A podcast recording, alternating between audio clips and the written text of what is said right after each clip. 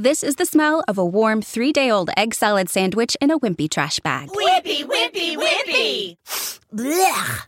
And this is the smell of that same sandwich in a hefty, ultra strong trash bag with new Fabuloso lemon scent. Hefty, hefty, hefty! smell the difference? When life gives you stinky, get Hefty Ultra Strong with new Fabuloso lemon scent. It smells like clean, freshly picked lemons, so no matter what's inside your trash, you can stop the stink and smell the lemon. Blog Talk Radio.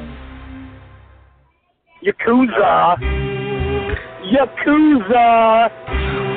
Yakuza Kick Radio! Yakuza Kick Radio! Yakuza Kick Radio! Yakuza Kick Radio! Yakuza Kick Radio! Yakuza Kick Radio. Yakuza Kick Radio. This is the bulldozer Matt Tremont. And if there's one place to listen to on the internet every Thursday, 9 p.m., Yakuza Kick Radio. Tremont says so. Who wants some? God help us, Jesus! God and baby, Jesus help us. Ladies and gentlemen of fucking America, this is Danny Havoc, and you have been listening to, or possibly are intending to listen to, the Yakuza Kick fucking radio. Fucking, yeah! Yakuza Kick radio. Hell fucking yeah! My name is Justice Payne, and you are listening to Yakuza Kick Radio. You're coming to come on Thursday night in California. This is a brotherhood, and we all stick together. Like my nuts. I ain't scared of you, motherfucker. Yakuza Kick Radio, the best in internet wrestling radio, period, bar none, just like Adam Cole. Everybody's a cunt but me in the world. I don't know what it is. But you go to the back, and you tell your boss that there's a new Yakuza in town. And it's Yakuza Kick Radio. And we're taking over. Yakuza Kick Radio has risen from the ashes of bad internet radio and become the premier place for any independent professional wrestler to stop and record their voice. That shit is bananas. Big bananas. Well, this is Mr. Insanity Toby Klein, and if you're not listening to Yakuza Kick Radio, then you're weird. Oh, I don't like the cut of your jib, fella. This is Greg Excellent, Bearded Dragon of the Northeast. You're listening to Yakuza Kick Radio. If you're not, probably watching porn and you have this muted. You should be listening to it. Jason Mann. Where are Biggie and Tupac? Yakuza Kick Radio. Give a nigga rope on that cowboy, guys. All you have to do is listen to Yakuza Kick Radio, but you didn't. Now look at that guy, you homie. Fuck that. Black D. Holla. Bullshit, man. Motherfucker. Fuck you. Fuck you and fuck you. Who's next? And now, ladies and gentlemen, for the introduction. Hosted by J. Cat Morris. You are now listening to Yakuza Kick Radio.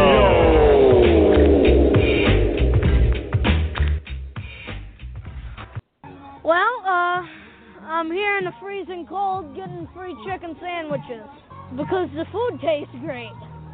I mean, there's no, there's no, I mean, it's chicken. It's fried chicken. It's fried chicken. I like fried chicken. Oh, shit. This is Yakuza Kick Radio. As always, I'm your host, Jake Cat Morris. So, um, I, man, this last week has been fucking crazy, and and I have still not watched any wrestling. Well, actually, did I? Yeah, I fucking watched the whole show. Why am I saying that? But what I'm saying is, um, I I have like a whole week worth of fucking Teddy and Maria shit to go into. So then when I watch, I ended up watching the shithead CZW show on last Saturday, and I'm like, well, I got a show to to cover this and that, and then I got a few topics, and then I got this, and I'm just thinking, man, like I I can't fit this in a two hour show. So what I'm gonna do is I'm gonna leave the Teddy Maria shit for tomorrow. I'm gonna do another show tomorrow night.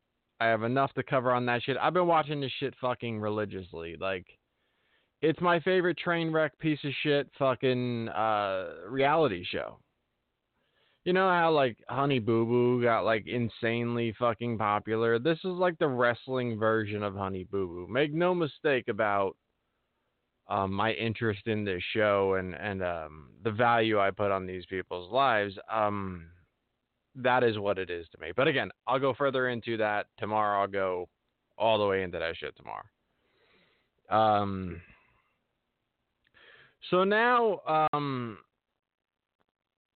let me see what I want to get into first because I got a couple things. Um, gonna do the CZW show, but let me get into that um in a little bit. Um, I think what I want to start out with is the Sandman made a comment to Jordynne Grace that said something about women shouldn't be in the main event. This turned into a large, large fucking outrage. Well, because, you know, first off, I mean, when you look at the Sandman, I've never been a Sandman guy. Um, because, you know, the drinking beer, smashing beer on your head thing never really appealed to me, even when I was a, a fucking raging alcoholic. That that that never like that wasn't like the type of drinking I I thought was fucking cool. Like not even like I I even thought like the drinking side of things was cool. I just got fucking so deep into it that it was just life. You know what I mean? Like so I, I was never like that guy. Like oh you know smash fucking beers and you know like I just drank excess amounts of them every single day like after work. But um you know, I, I don't know. Like I, I, I was never into the fucking Sandman thing. I never thought he was a good wrestler. I, I the Metallica song didn't get me fucking amped that many years after it came out, so that way a wrestler could make me go ballistic for it. You know, I, I just it just wasn't my fucking deal.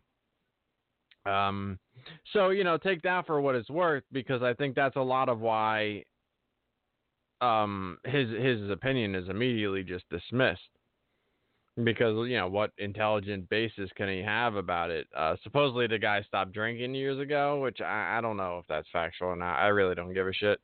But people are just like, yeah, who gives a fuck what this drunk says? And you know, obviously he built that reputation. Um, but let's just get down to the actual fact of of the statement itself. He's right. Um. Now, can can a women's main event work? Sure. In the right scenario, in the right situation, there there's talented women wrestlers out there like your Mia Yims and you know those types that if you put them in the right situation, you put a build behind it, uh, you give a rhyme and reason for why this is going to cap off the show, and you really got to build it. And it's it's still the deck is still stacked against you, but it can be done.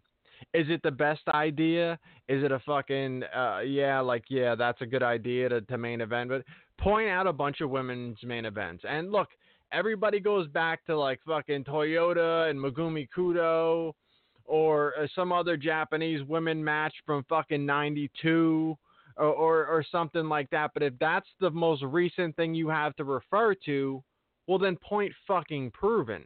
Because first off, it's not even happening in the states. In Japanese wrestling, you know, they have a way different view of women's wrestling. Um, they spotlight the women far differently. Um, the brutality when you see what like Kudo used to do and stuff, and the brutality that you see that they bring is way different. So you can build up that that feud and that intensity and that hatred and that that violence to the point where oh we don't give a fuck man. We'll watch that shit on the main event of any show because the build and everything about it makes sense. You look at what they did with wrestlemania. They built the three of them for fucking mania and that shit bomb man i was rooting for that shit because i'm a ronda rousey fan and um, you know Becky was doing her thing and Charlotte was doing her thing. So when it came down to that match was going to be the main event, I'm like, man, you know, obviously it's an enormous accomplishment and a huge stage for them to put the three of them on, but it was all agenda based, and I said it then. They were putting a black guy over as champion for the, you know, quote unquote first time ever, even though The Rock, you know, I, I think counts but they were putting a black guy over as champion. They were putting women in the main event. They were catering to every single agenda and every single group they could in order to just like look at what the WWE's doing. They're they're so progressive, and that's that's all it was. It wasn't because they thought this was the best match on the card. Sure, at the time they put in the most build to it, but when it came to to pulling the trigger and actually executing, no, not at all. They they fucking fell flat. So again, let's talk about the fucking main event being women in on any given show. Um, you know your favorite fucking indie indie show. I mean, name name your fucking company. Now you tell me the two women that should be on the top of that fucking card above every single superstar in there, and the fans are gonna go, yeah, this is right. This this is this is exactly where that should be. It's it's not a fact. It's it's not an actual thing. It, it, it's the cool fucking uh, PC fucking 2019 thing to say, like, yeah, fuck Sandman. What is he talking about? That's bullshit. It's not bullshit. It's really not. You, you are telling me you want to see fucking uh, uh, I can't even come up with examples for these these women's matches, especially on the indies. They you you're telling me you're gonna put two women up above uh you know, um, oh, in the WWE, you know, you got AJ Styles, you got Nakamura, you got this one, that and and you're just gonna put Sasha Banks and fucking uh, Bayley in the main event over that uh, on like the biggest stage? Not, I mean, again, you can do it for the sake of doing it. WWE is probably a bad example because they could do whatever they want and they're not losing huge fan bases. But if we're talking from an indie standpoint, you're gonna put Jordynne Grace versus Kimber Lee on the fucking top of a, a PWG card. You're gonna put uh, that match on the top of a fucking uh, um, I don't want to say CZW because that's dead, but ROH. You know ROH has uh, Angelina Love versus fucking Maria Manic. You, you're gonna put that fucking main event at, at Final Battle? Well, it's fair, right? I mean, it, it makes perfect sense. Sandman's an asshole, right? So why why wouldn't that fly? The fans, no one would leave the building, right? If they saw all the other matches and that was the last one on the fucking card. No way would people walk the fuck out and go home early, right? Because I think I, they probably fucking would. Um, I, I just think that's that's a ridiculous thing to even like, you know, insinuate that like, yeah, yeah, like no, it's it's a great idea to put women in the main event. Why? Why, why is that? That, that that's not a that's not a true statement. It's not at all. And that that's not like a, a that's not a sexist statement either. Because uh, is the talent level up to par with, with all the men in the in the wrestling industry? I I don't think so. That sounds crazy to hear because who the fuck wants to hear that there's uh, uh they're not just the same. But the fact of the matter is they're not. What woman is better than AJ Styles in the ring?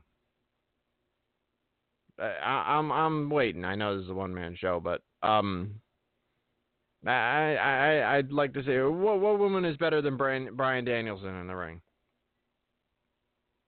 Again, I I don't think it exists. I I know it doesn't exist. So, you know, when you see these type of guys out there doing what they're doing, you know, it, it's a real hard pitch for me to be like, all right, yeah, like he's out of his fucking mind. It's it's just uh, it's all about equality, man. Uh, it just it's not right. Uh, it, it's not it's not true, and people are scared to fucking say that because it it, it turns into like a terrible thing.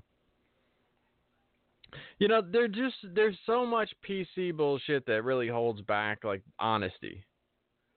Um, there's a situation that happened on America's Got Talent where um, apparently uh, Jay Leno uh, saw like a dog act or something coming on, and and he he said like as a as a joke, he said something like, "Oh, you know, this is something you'd see on like a Korean uh, restaurant menu or something like that." And Gabrielle Union freaked out. Apparently, it didn't it didn't make air. Like she complained about it. It was edited off the uh, the taping. But that she made such a huge deal about this that she wanted outrage, and and she, uh, you know, it wasn't good enough that it didn't make air. She was fucking furious, and that's so offensive to um, uh, Korean people and that that's a terrible thing to say. Uh, you know, because Korean people, you know, that that's not what that's about. And da, da, da. Okay, so let me just put this out there. Thirty million dogs.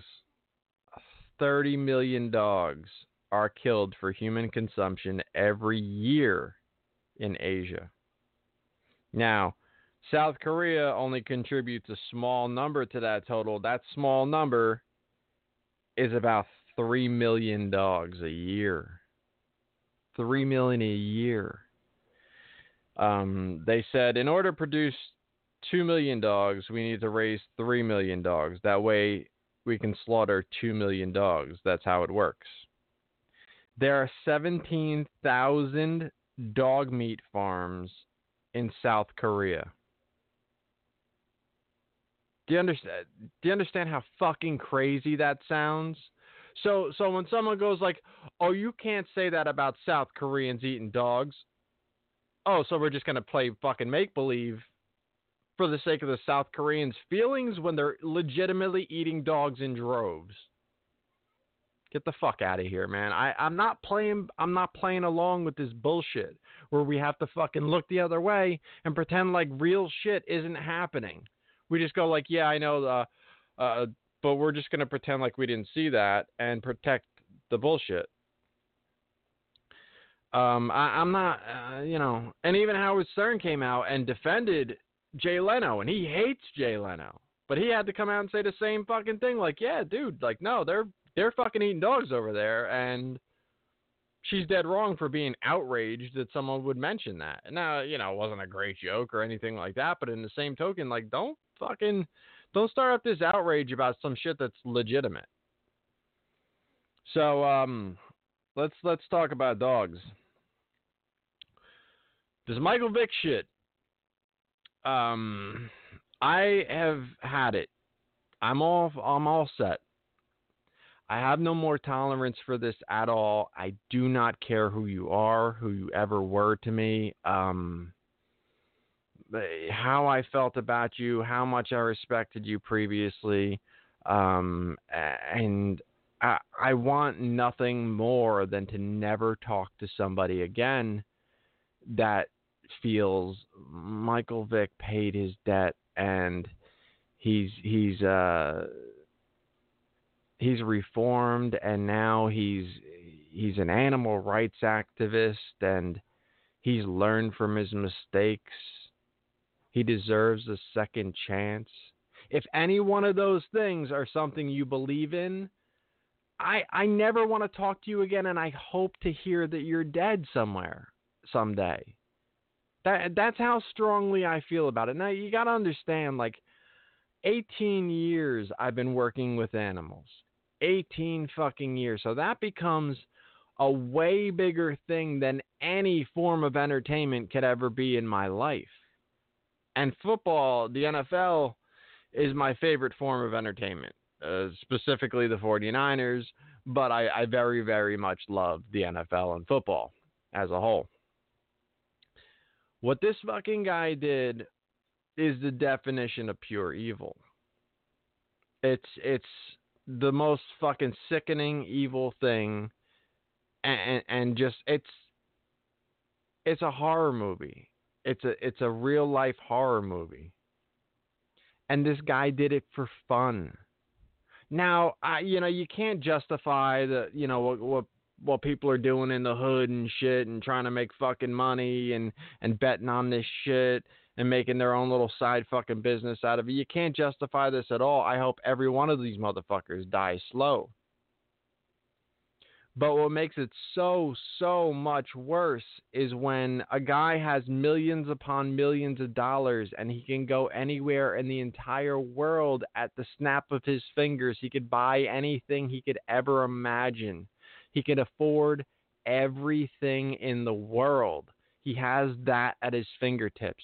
And he wanted nothing more to do with his free time than to fucking murder dogs with his hands. With his bare fucking hands, torture and murder dogs. I don't want to hear about how he paid his debt to society. And we'll get back into that debt to society shit in a minute because this shit's gonna get a little fucking sensitive for motherfuckers. So, some of the things that were reported that were being done, situations where dogs were hung. Three, he had um a, like a a hanging post, I guess you'd call it. There was uh, supports on the side and a big long thing, kind of like a, a wooden swing set without the swings. And there he would hang dogs two and three at a time next to each other when they lost. They underperformed. He hung them all next to each other, just fucking let them die that way. He clipped fucking um, jumper cables to their ears and threw them in pools and let them die of drowning and electrocution. And they laughed. Him and a friend, one dog in specific, the story went that they grabbed him by his front and back legs and slammed him on the ground multiple times until he was dead because the first time didn't kill him. Over and over, he held the front legs, guy held the back legs, and they slammed him onto the fucking ground until he died. They would adopt shelter dogs, dogs from shelters. They would adopt people's pets, you know, uh, family pets that, that were given up. Dogs that were waiting for homes. They were waiting for a second chance at life. They wanted to become part of someone's family. They were sweet dogs. They were adopting them and throwing them into the fucking pits with these with these dogs that they trained to kill as practice. They call them bait dogs. Th- this is what this fucking guy did for fun. Any one of you motherfuckers that feel sympathy and feel like we need to move on, I would love to see your family crying over your motherfucking body. That's what I would love to see. Because the horrors that I see in the fucking things that this guy, this fucking animal did to beautiful fucking creatures that asked nothing of this. They asked nothing but fucking love and and they wanted someone to take care of them and make them part of the family. And what they got was this fucking monster that did this shit for fun with millions of dollars at his expense. And you know where this hits really fucking close to home with me is because I see this shit. Now, you know, I, I work in the the um, Lacey branch of our. Um, I work for the Associated Humane Societies, and we have a Newark branch, a Tinton Falls branch, and a Lacey branch. Now, in the Lacey branch, you know, you we don't we don't have dog fighting rings around here. But in the Newark branch, they damn sure do.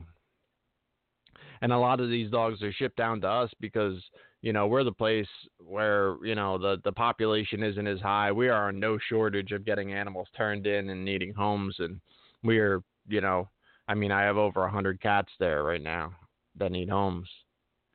And, um, you know, I I don't take care of the dogs. There's you know people there for the dogs, and uh, by no means am you know when I talk about this stuff, by no means am I taking credit for the recovery or um, rehabilitation or um, adoption or any of those things for the dogs that have been through this stuff. I'm just saying, from my standpoint, I have witnessed the lows that these fucking savages put these animals through for their enjoyment uh, one dog in specific, uh, they called him Vinny Van Gogh. He came in as a puppy. He was about six months old. He had his fucking ear ripped off of his head. That's why they called him Vinny Van Gogh. Um, he had a wound. On, he had many wounds all over him, but he had one that was about the size of a baseball on his forearm that was ripped down to the bone where you could see his bone.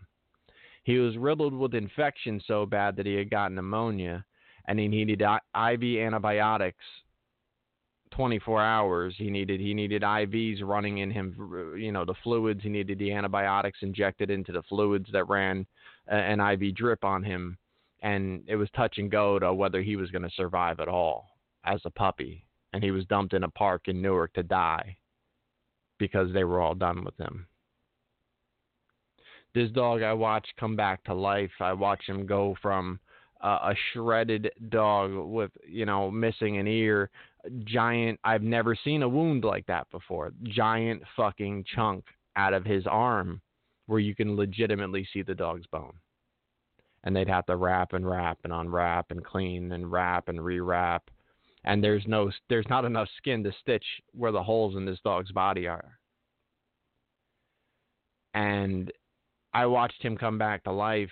He ended up going home with a coworker when he was done with this this uh, at least six months of rehab uh, of care and and attention and laser treatments and antibiotics and pain medication and all of these things to drag him from the near dead dog to this strong beautiful friendly dog that loved everyone he met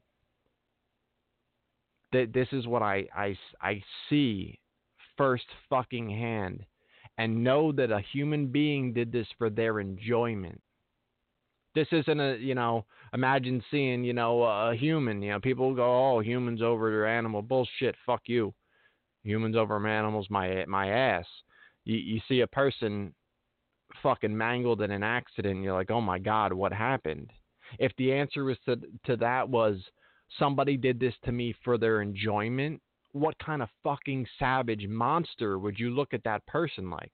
Well, this is what I look at the people who did this. We've had dogs that had chemicals dumped on their face, that his skin burned off, that we had the fucking eh, laser treatments and pain medication and wraps and, uh, you know, topical um, treatment. I, just unreal the things that I've seen and to know that it came from somebody's fucking recreation.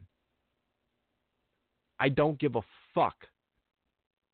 So that's when it becomes, you know, um, you'll never hear Christian Simpson on this show again. I respected the dude. He, he you know, he, he wrote good, you know, football stuff.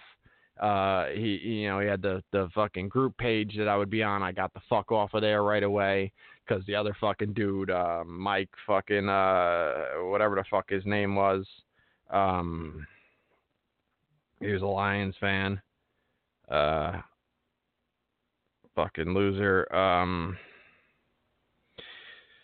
he put uh here's the post he posted on the fucking thing because you know uh, the, the NFL put this guy as a 2020 a Pro Bowl captain, you know, which is a fucking terrible thing because I mean, but you know that's that's only you know that's a piece of it. But I, every time I see this guy sitting up there in a fucking suit on the analyst table, and I'm sitting there waiting for the fucking games to come on because it's pregame and this and that, I turn it the fuck off. I can't watch him tell me about what he thinks is gonna happen in the. I don't give a fuck what you think about the football game.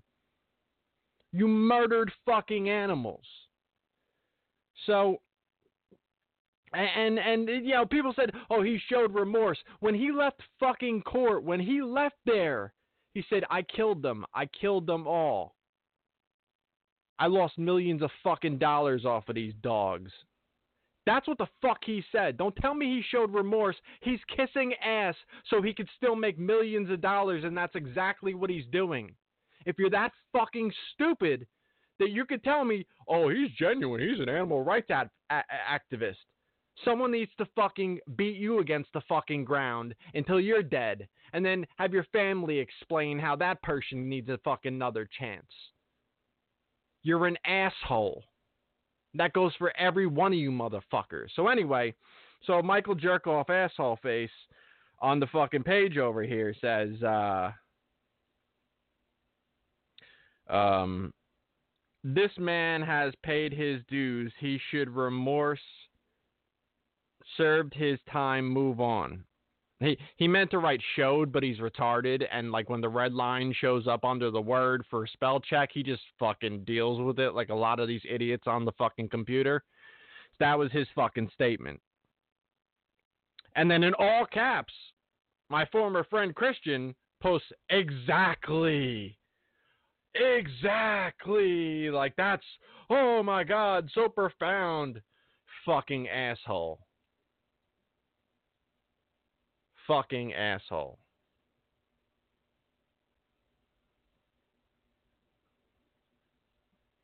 Pepe the frog looking motherfucker. Exactly.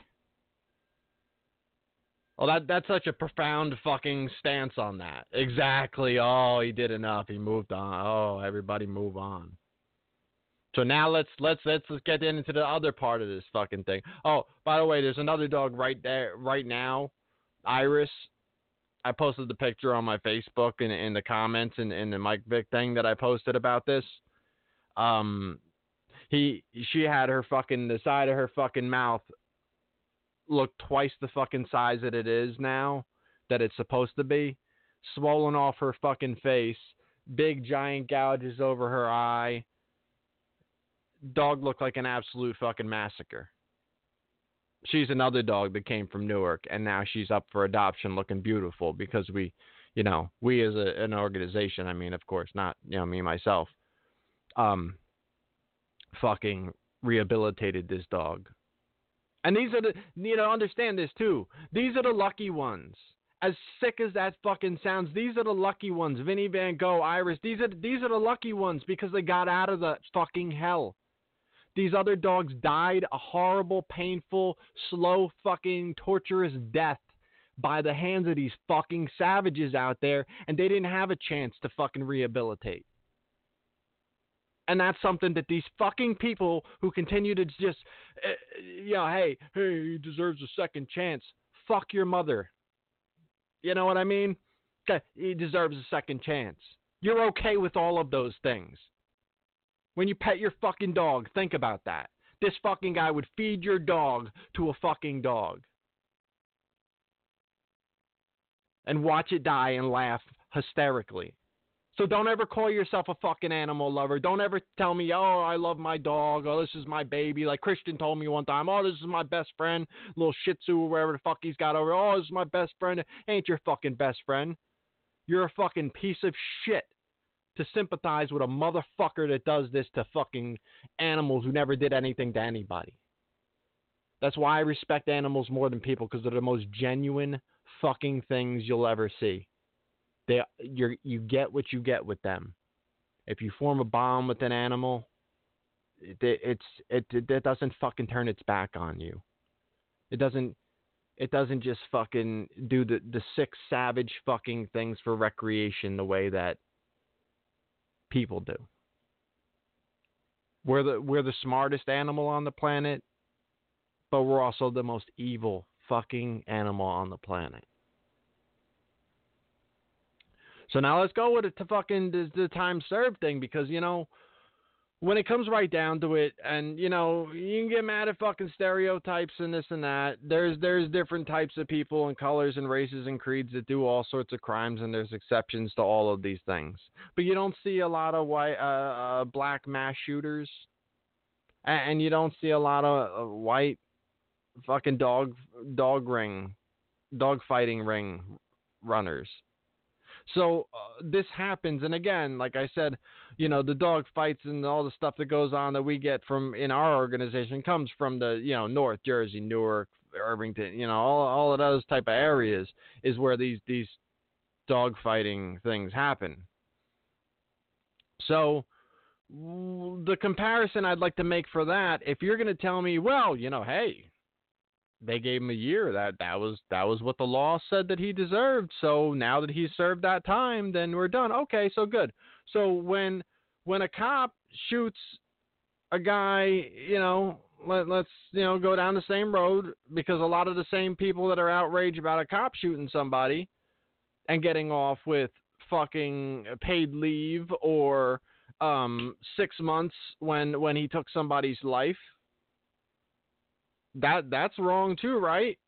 When it when when when a cop took somebody's life in an unjust way and abused his power and shot somebody dead in the fucking streets and then he gets 6 months.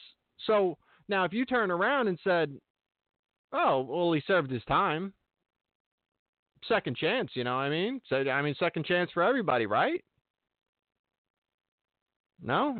Oh, it doesn't work. It, it doesn't work then, right? Then it doesn't work at all. Do you understand it? Like when it comes to something like, all right, slavery is one of the biggest fucking atrocities that has ever been um, been a thing that happened in the United States ever, and obviously it's happened all over the world. But as far as our country goes, it's one of the biggest scars on our country and and terrible atrocities that has ever happened. That that's a fact. I mean, the the the way that the people were treated and abused and tortured and uh, it's it's unspeakable. But when it comes to me, myself, my my parents, my grandparents, they weren't involved in that. You understand that there's people that are born in the same time period that I was born that weren't involved in that. But they'll hold it against the entire white race a group of people and generations who these generations were not involved in that. But it'll still be us versus them type mentality. These same people will turn around and forgive in a second a guy that did the same levels of torture and murder and fucking abuse and savage fucking behavior on an animal and and and just go, well, you know, what can you do? Some things happen. It's it's it's unforgivable. Just like I feel like the the the actual slave owners, uh, you know, are unforgivable. People who were Nazis in Germany, unfucking forgivable. Now, do I think, you know, fucking three generations from now, Michael Vick's kids, kids, kids should be blamed for his actions? No. No, I don't.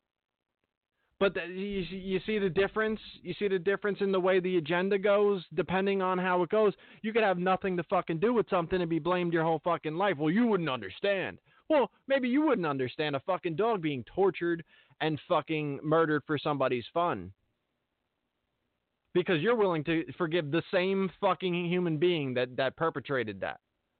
The the same fucking person. You know?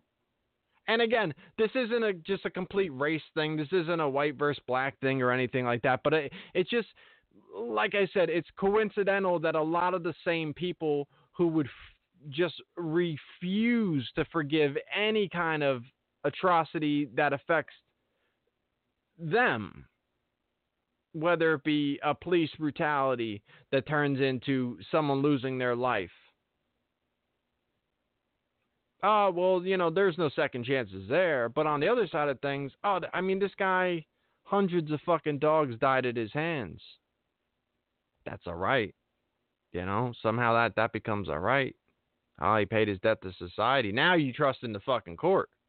Now suddenly now suddenly you you yeah judicial system, you know what I mean? They handed down the, the, the ruling. I guess that's what it is. Oh shit! I didn't know you were so into the law. I thought you were screaming "fuck the police" five minutes ago, and now all of a sudden, hey man, is what it is, bro. I I, I ain't with it, man.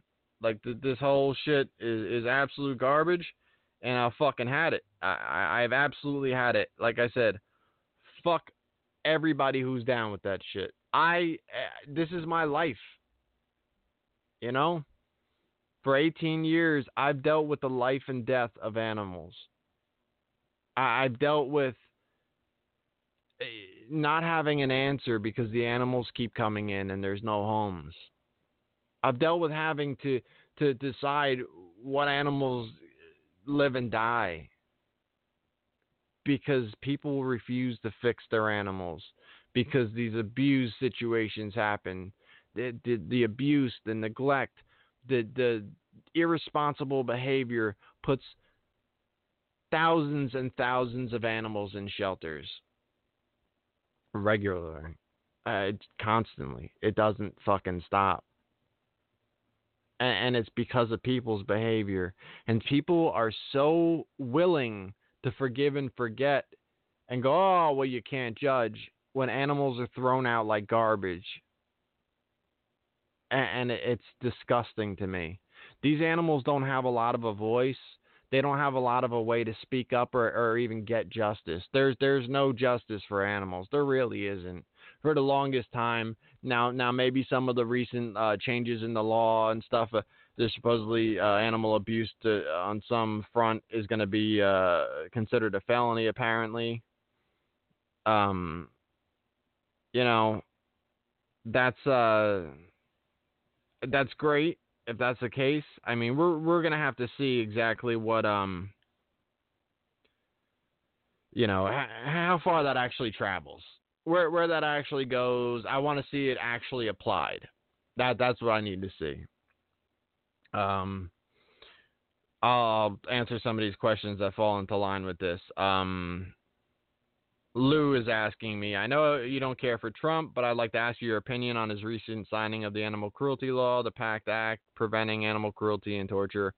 Um, personally glad he signed this bill to make it a law. Me too. And again, I want to see it applied. I want to see a, a, a physical difference because I've seen countless counts of this shit and motherfuckers do not pay on any high level. So I I'd really like to see this. Um, I mean, there's there's people right in my town that abandoned the house. This is like right within five minutes of my house. Abandoned two dogs in the house in fucking crates, and just let them starve and die in the fucking house. The charges haven't gone through yet, you know what I mean? Like they got arrested for it and shit, but when they hit fucking court, I want to hear that they got hard fucking time for that. If this law is, is real deal shit because you know and it's not going to be any secret to me on whether it is or not because i see these cases happen regularly and then you hear what happened to them you're like yeah they're back out uh you know hopefully they don't adopt from someone because there's rescues and there's other shelters that don't barely they barely fucking screen there's people that come down on our policies. Oh, it's too hard. Oh, it's like buying a house. Like, shut the fuck up. You you see the type of homes that these animals wind up in when you don't look into it. We have a very small window to find out if we get a good feeling or a bad feeling. That's why we check the vet records and we check the home ownership and stuff like that. Or if you rent, that you're allowed pets, so you're not sneaking animals into places that you shouldn't have them and then getting rid of them and putting them in dangerous situations because you got caught with it we're not trying to smuggle animals into people's houses, you know. And we're not trying to put a, a, a an animal in a in a person's house that can't provide for it and care for it. That's why a lot of this shit. Yeah, I could go on for fucking days with this stuff, but um, that's why a lot of this shit with like the um, clear the shelters events, they're fucking scary because a lot of these shelters they don't really screen much and they see a whole a total victory if oh we adopted out every dog in our kennel. Okay, where did they all go though? Oh, free adoptions. Okay, but you understand that there's people out there that are using dogs for bait dogs. So free sounds awesome to those motherfuckers. So if they're able to answer the right questions on your application real quick and then do what they're going to do, the savagery that they do out there, this is enabling that. Um, you know, there there's fucking people that'll feed fucking puppies and kittens to snakes. You know, uh, you you don't fucking know, and you gotta you you gotta look into it. it it's it, there's some scary shit going out there. It, it's constantly fucking terrifying the way that people treat animals and the lack of value people put on animals. And it's my job and my my my life's mission and, and my my legacy will be the amount of care and and um, passion that I put into my my work with cats. Uh, I'm like nothing else, and I, I'm telling you, like if you if you really saw my day in day out, I've been working six days a week for 18 years now. If you saw what I do day in and day out, and when, when people and you gotta understand, there's people within our organization, within every organization, within every shelter, all over the place that are counting cats out, counting dogs out, saying this is unadoptable and this and that. They'd be the first one that winds up on a sleep list and I'm fighting for them and going, no, no, no, no, no. I see something in them you don't, and I'm working with that animal, and I make I'm getting them from defensive and aggressive to fucking lovable and living with a family, and I'm getting emails about how this it, this is their best friend now. That's what the fuck I do.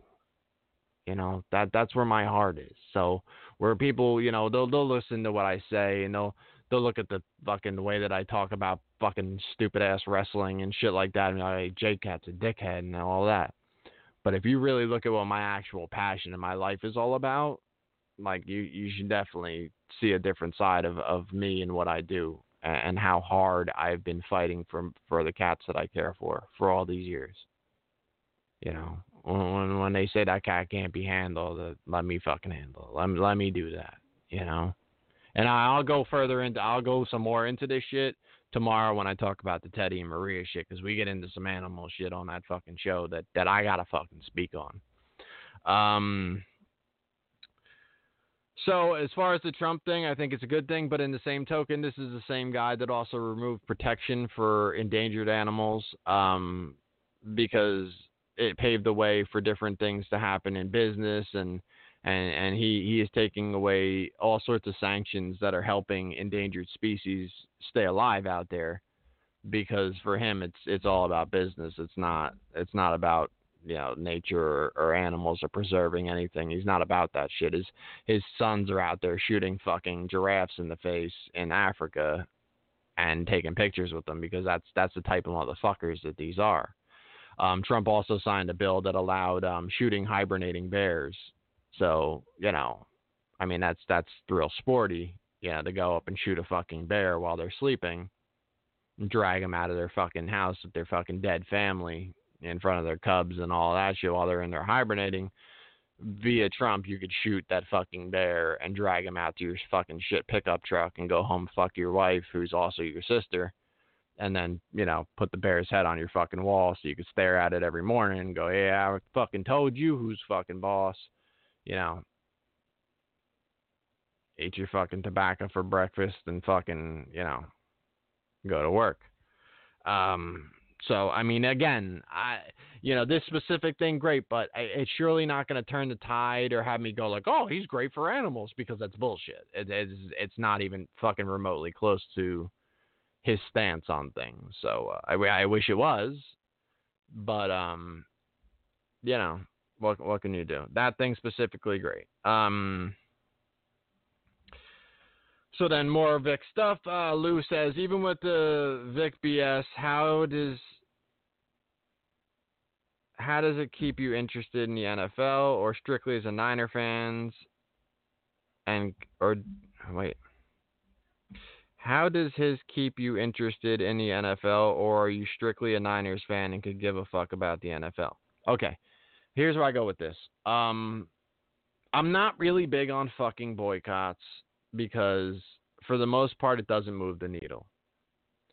Me going, I'll never watch the NFL because they fucking talk to this guy. Okay, but it doesn't move the fucking needle. They're not losing a single fucking dollar if I stop watching the NFL. Yeah, you can get that fucking mentality going and like, yeah, but if you and the other, pe- yeah, but it's not gonna fucking happen. The NFL's not going anywhere, any fucking where. It's like you telling Vince McMahon, I canceled my subscription. Yeah, go, go fuck yourself. Who gives a fuck what you did? Like I said, the the guy sickens me. So when I fucking see him on TV doing the pregame fucking analysis, I, I switch off. Like, oh, okay, I'll watch fucking Impractical Jokers for 10 minutes until the fucking games come on because I'm not dealing with this asshole telling me what he thinks about the running game for the fucking Cowboys. I don't give a fuck what he thinks about the running game. I hope someone runs over him with a fucking train and and it pulls his fucking legs off and then he just sits there bleeding for like fucking three hours before someone shows up. And when they do, they fucking laugh at him like he laughed at the dogs that were suffering.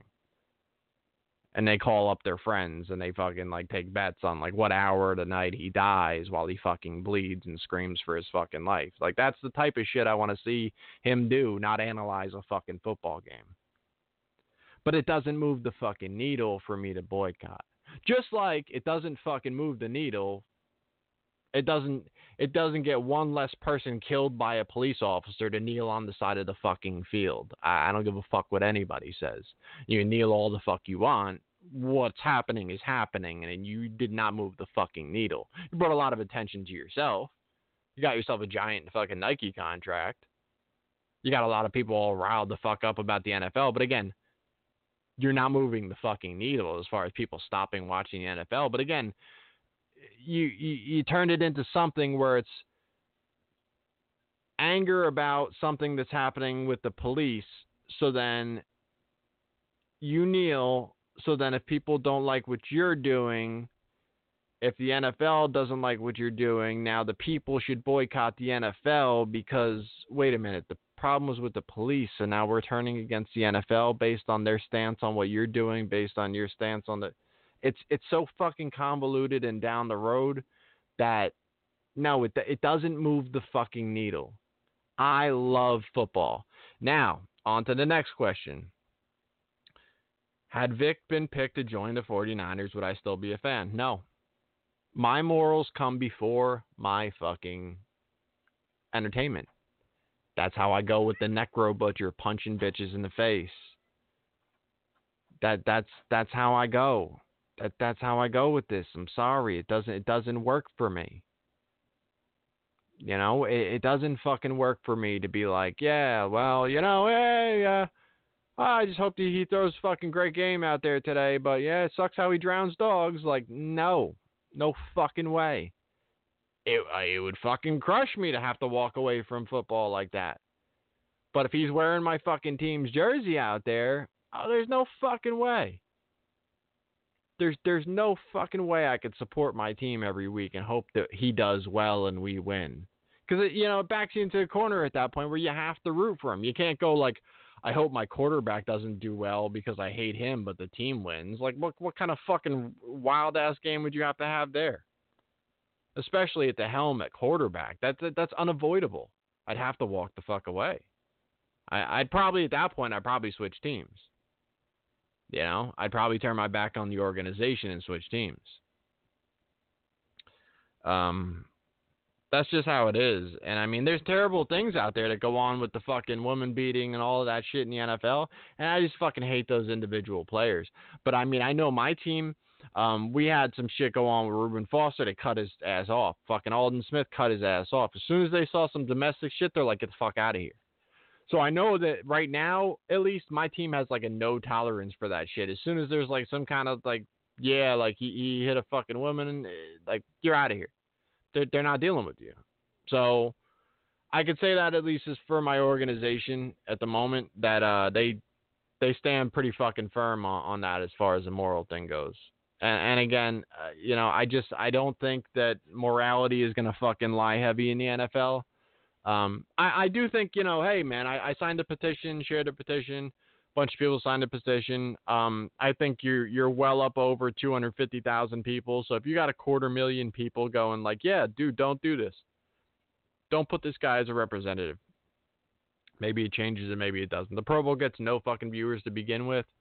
Um, so they they've like shuffled the deck a bunch of times. So like, uh, I think now they're doing like the picking team shit, and he's like one of these team picking motherfuckers. Like, but you know, it, it's just it's just disgusting that he has any kind of place like that. Um, uh, Lou asked, I think that's all the Vic stuff. Um, Lou asked, uh, my favorite Muppeteer, Frank Oz, Dave Goelz, Richard Hunt, etc., and why? Um, I mean, Frank Oz obviously gets like a big nod for me, you know, um, being Animal. And, you know, Animal, like, you know, he he's he's been my favorite. Um, so when you look at what he's done with him and so many other characters, the expressive uh, nature of Animal, like the thing about Animal is like he does a lot of like freaking out and uh, you know, yelling and shit like this, but like so much about Animal's character comes through expression and not even words. You watch the way that he's reacting to things, and you could just see the the the, the emotions that he, that are changing. And that is top level puppetry. When you when you can can look at the fucking puppet and just go oh this motherfucker's thinking about flipping out. Uh, he, he's trying to tolerate he's trying to hold it together but he's about to lose his shit. And you can see him kind of shaking his head and the eyebrows going down and just like ah oh, jesus christ and then suddenly something sparks him and those fucking eyes light up and it's about fucking go time you know what i mean that that's the type of thing that you know that like that that level of puppetry and I'm I'm now too I'm I'm exploring so much more and I'm I'm rewatching the Muppet Show stuff and all the different Muppet performances. It, it's such a different world to to see the different things that they're all doing. And you notice so many more things that you never noticed before. Like you know like through half the Muppet shows fucking Kermit's hands look like he has fucking cerebral palsy like this his fingers are going in all different directions. His wrist is fucking bent backwards. It's like they didn't even like check how his fucking hands were looking when they started to shoot the thing. You look a lot of his shit and he's just like, whoa, what the fuck's going on with his hands? And then now you can't stop looking at it because you're like, oh shit. But um, you know, I noticed like, all right, if a puppet is using two hands and you're getting head movement out of him and mouth movement out of him, you got to be talking about two people controlling that one puppet because obviously you can only control um yeah the the one and that's if um that's if you're talking sleeved hands. So um like kermit's like a rod arm puppet so he's got like the rods that you're you're moving his arms are because his arms are real skinny so you, you're seeing the little black rods that are moving around and you can control two of them kind of like chopsticks in the one hand and you can split them and get a little bit different movements with each one but they're going to be pretty pretty similar as far as their movements um sometimes you'll see like a fixed head and then a lot of arm movement. Um, you know, a lot of times like even uh like a Rowlf, Rowlf would just be going in on the fucking piano and his head would be kind of fixed down. But when he starts looking over and he gives you your gestures and stuff like that, you got to have two people working that, or at least you know someone working an arm. You know, it, it's it's. Um, there's other times you'll see you know Fozzie's playing the banjo. Um, you know, I think in the Muppet movie did that, and uh, they're in there. Um, I know, you know, Kermit played the banjo and the thing, but there's another scene where he's out there and he's playing the banjo, and uh, you'll notice, okay, now the one arm is fixed on the guitar, and the other one is moving around on on you know the strumming end of it, but the the one on the top end is just fixed on the guitar. So now he could do full head movement and he could do all of the the stuff with his other hand where he, he's playing the guitar, but when you look at it, it looks like a complete body movement, but the one arm is kind of still. So there's so much to what they're actually doing. Fucking um, Caroll Spinney's another amazing puppeteer. He, he, the stuff he had to do with Big Bird, his arm had to go way the fuck up in the air to control that mouth, way above his head. His head was way down where Big Bird's chest was. He was in that fucking suit. He had the he had the puppeteer that fucking that big giant tall head way above him had a voice box down there that would communicate it up to his head and, and, and like yeah like th- there was just so much intricacy about what they did and how they did it and i respect all of these guys so much. So it's tough to say like a favorite. Obviously like i said animal it always it was always real special to me. But you know caroll spinney did fucking big bird. He did oscar. You, you know the range of voices that these guys are doing to make everybody their own character and not go oh that's the same one that did the thing you know like you know like it would sound like the same fucking voice it, it's not quite that like these guys are really hitting like a, such a great range. Steve Whitmire jumped into that Kermit position so beautifully. I, am really not feeling um, Matt Vogel doing it. Um, when they fired Steve Whitmire, it was it was a bad fucking situation because he he was Jim Henson's personal pick to do Kermit going forward from Jim. So him doing it all those years, they're still like he's still off on on Kermit Matt, but he's trying his ass off. He's getting it together, and you know, look, keeping the Muppet legacy going is is special in itself. And you can nitpick on, on as far as how this sounds and how that sounds, but look, they're trying. He he's got his own little kind of spin on it, and it's coming together he's not horrendous at it, but you know, when you get so used to someone who nailed it for so many years, you know, it's you know, it, it lacks a little bit. But again, I um so many guys, so many guys in that in that camp, everyone you mentioned and and plenty more. And um I I'm just I just I'm in love with that whole fucking genre, that whole puppetry and, and Muppets and all that stuff. I have some plans. I know I've said it a million fucking times, but I have some plans to to launch a lot, a lot of puppet stuff coming up, and I just got to get it off the fucking ground. Once I do, I should be hitting a whole different stride. I'd like to do a couple weeks of the football thing to close out the season. You know, we only got four weeks left. Obviously, today's fucking Friday. I'm not doing it this weekend. So maybe going into next week, I could pull off something, you know. Um, but eh, I'm I have way bigger plans than the, than the football pick thing, and um, yeah, that's that's pretty much where I'm at with that. Um, my my kitten just learned today that he can go on top of the fish tank, which is just not a welcome fucking sight to me. And he's doing it again now, which is gonna get him fucking killed. I'm gonna have to like take a break to uh throw him off the top of this fucking fish tank in a second. Um, he's he's hilarious. I mean, he's he's just the most animated little guy. Like he he just never stops like going into play mode. Like he is so fucking amped all the time. Um, but yeah, he's uh he's in a spot I don't like him in. Um, but anyway, um, so I think that covered. Let me see. Um, the I see.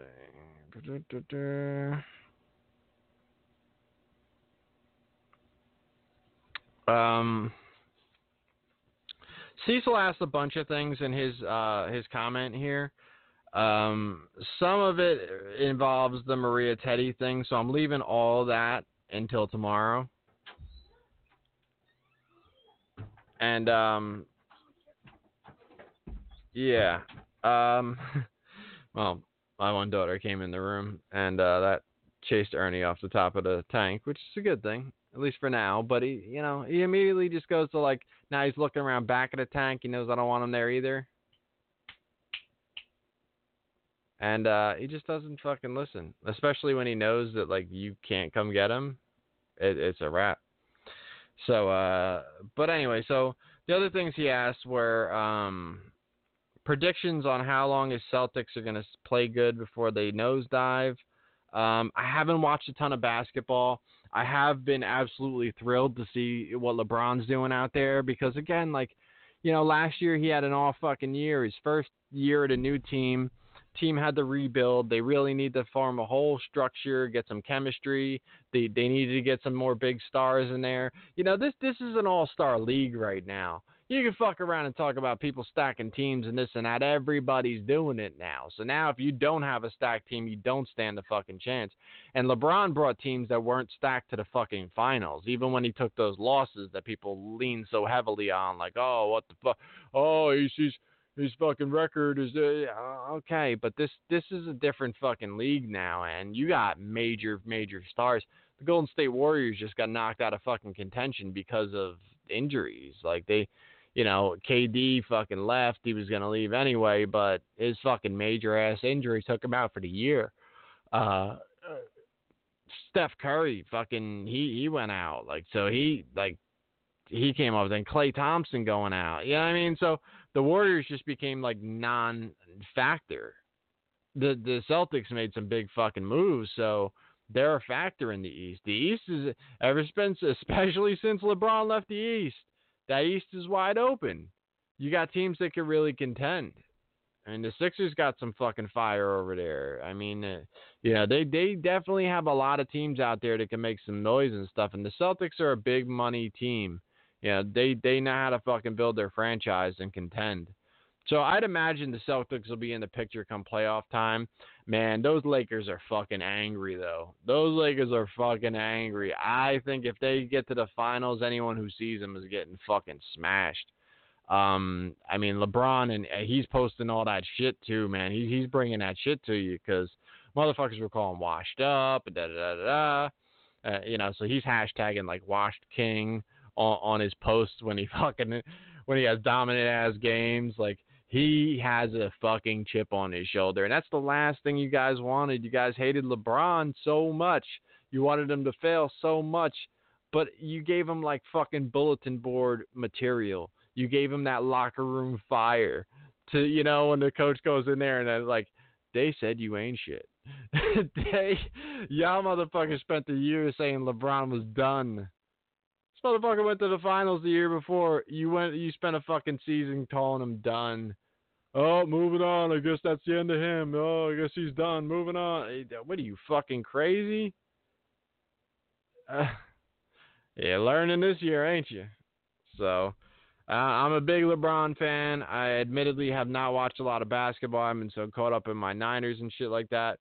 I, I basically um, these days the basketball season's so long and so much of it's just non non significant insignificant non-significant, insignificant. Where like ah the fucking Knicks get riled up. They just fired their coach, but the Knicks get riled up every year. We just beat the Lakers. What's up now? I don't know. See you around playoff time. Oh fuck, you, you didn't show up.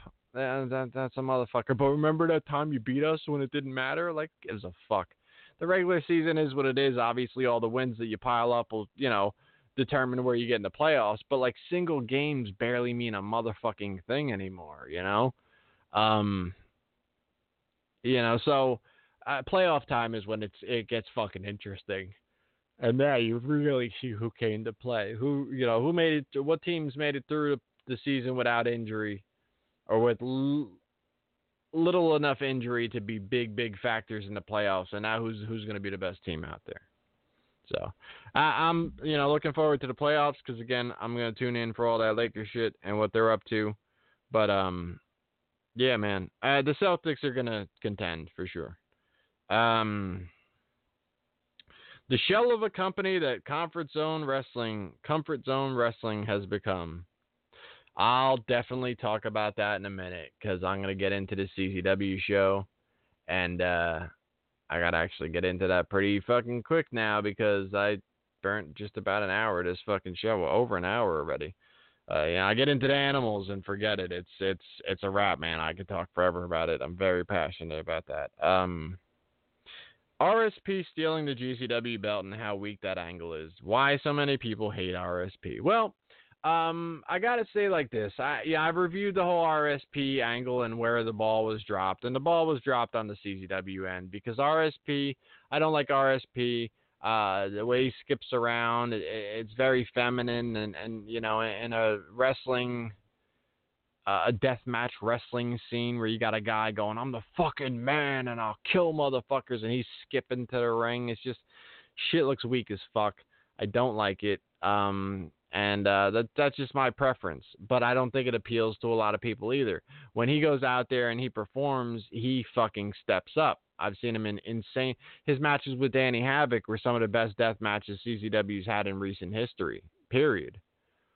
Um, but I, I don't think he's even trying to be a likable person. To be honest with you, he's a heel. When especially when it comes to the GCW stuff and stealing Nick Gage's title and shit, he's not trying to make you like him. So I think that's part of why a lot of people hate him. Um, I don't like him because I think he's he's just one of these um you know millennial type fucking SJW fucking PC douchebags that you know I just I'm not into that type of motherfucker like I, I can't talk to that person it's it's not a human being to me you know I'm a I'm a Joey Diaz fan I'm an Artie Lange fan I'm I'm a old school I'm a Jersey cat you know that that fucking says things and and not everyone's to like the things that I say. And I'm not saying things just to say them, but it just they shouldn't be. Everything shouldn't be so fucking offensive, you know. Um. So yeah, I, I don't know. the The ball was dropped on GCW's end because they still had Nick Gage defending the title when he didn't have the title. Um, they they had that thing where they finally caught up with RSP. They checked his bag for the belt after some bullshit wrestling punches, and when they didn't find the belt in the thing, they walked out like, "Yeah, lucky you don't have that belt." Like, but it, this guy's been cutting promos on you from all over the world. You get in the room with him, and and your only worry is like, does he have the belt? All right, then fuck him. We'll get him next time. Like, what what the fuck, man? You don't even have the guy escape out the back door to avoid like a major beating. Like you legitimately walked away like that's all you had for him with like three fucking guys in the room, including Nick Gage, who he's been taunting from overseas. So that's just probably probably, you know, again, GCW too involved in fucking naming things after drug references and probably too involved in the fucking drugs themselves to focus on something making sense. Can't feel my face, crushed up fucking uh, two cups stuffed, all of that bullshit. Well, I, I think that's that's the booking department right there. That's that's the same people who are writing your fucking stories, if if any. So that's that's you know that's the root of your problem right there. Um. So yeah. Um. Let me see.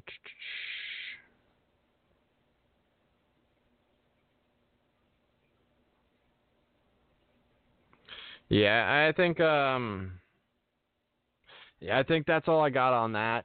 I'm gonna hit the the Bobby Anthem joint real quick. I'm gonna come back and I'm gonna do the CZW show because, like I said, I'm I'm out here running out of time with all the shit I I talked a lot already. And uh, like I said, tomorrow night we'll we'll be back doing some more of this shit. Yo, let me get that fat right there. Yeah, yeah, let me get the razor board too. Yeah, and the. Uh huh. I want the skewers, I want bird spikes. Hell yeah, I the fucking light tubes. Give me that cinder block too and wrap all that shit in barbed wire. You know what the fuck this is? This is Yakuza King Radio, motherfucker. Don't act like you don't know what the fuck is about to go down. J Cat is the king of the jungle and Yakuza King is the motherfucking show clown. You don't wanna throw down. We spitting the wicked shit that'll get you offended while you bitch about a pronoun. He or she, her or him. All you herbs can burn when the words begin. With drum tracks just like June, cause I do with light tunes and thumbtacks. One handed, it'll bust your lip up. Slap the mat for flat back bumps with no tip up. You don't wanna get up, you couldn't if you tried to. You thought there wouldn't be a homicide, you've been lied to. Your Yakuza kick will break your chin, you won't know where my foot ends and your face begins. Stay down, homie, take the pin. You ain't got what it takes to win. Come here, come here, motherfucker. You know who the fuck I am? Bitch, I'm motherfucking. Hell yeah, that's J Cat. I'm Bobby. This is Yakuza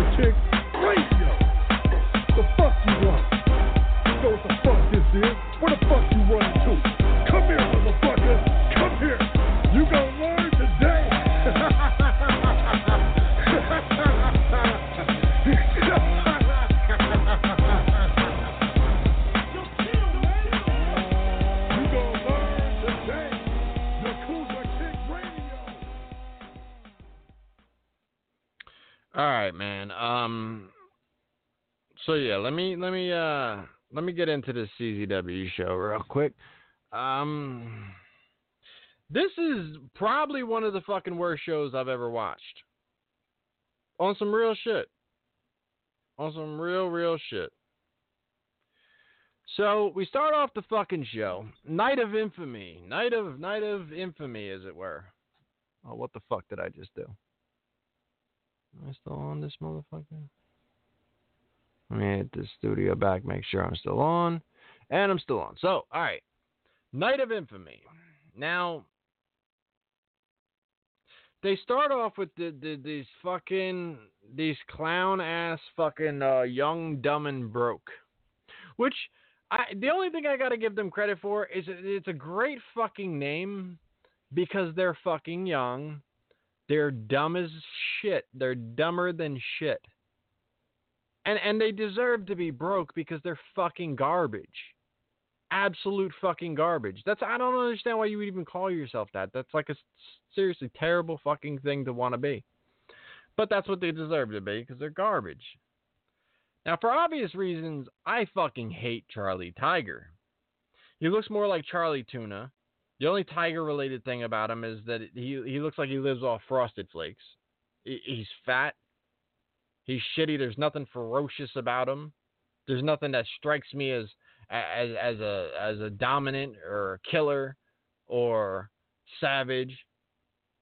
He's a fat clown. He he's built like a fucking toddler. There's a couple motherfuckers like that in, in CZW right now.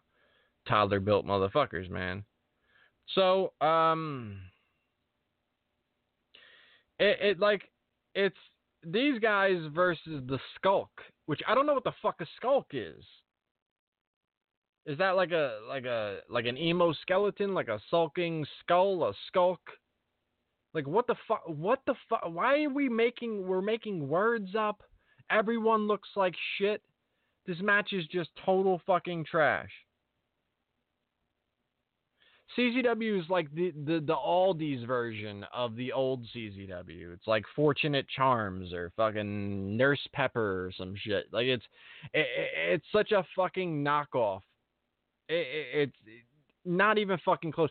These fucking young, dumb, and broke kids are continuously calling themselves the gatekeepers of CZW.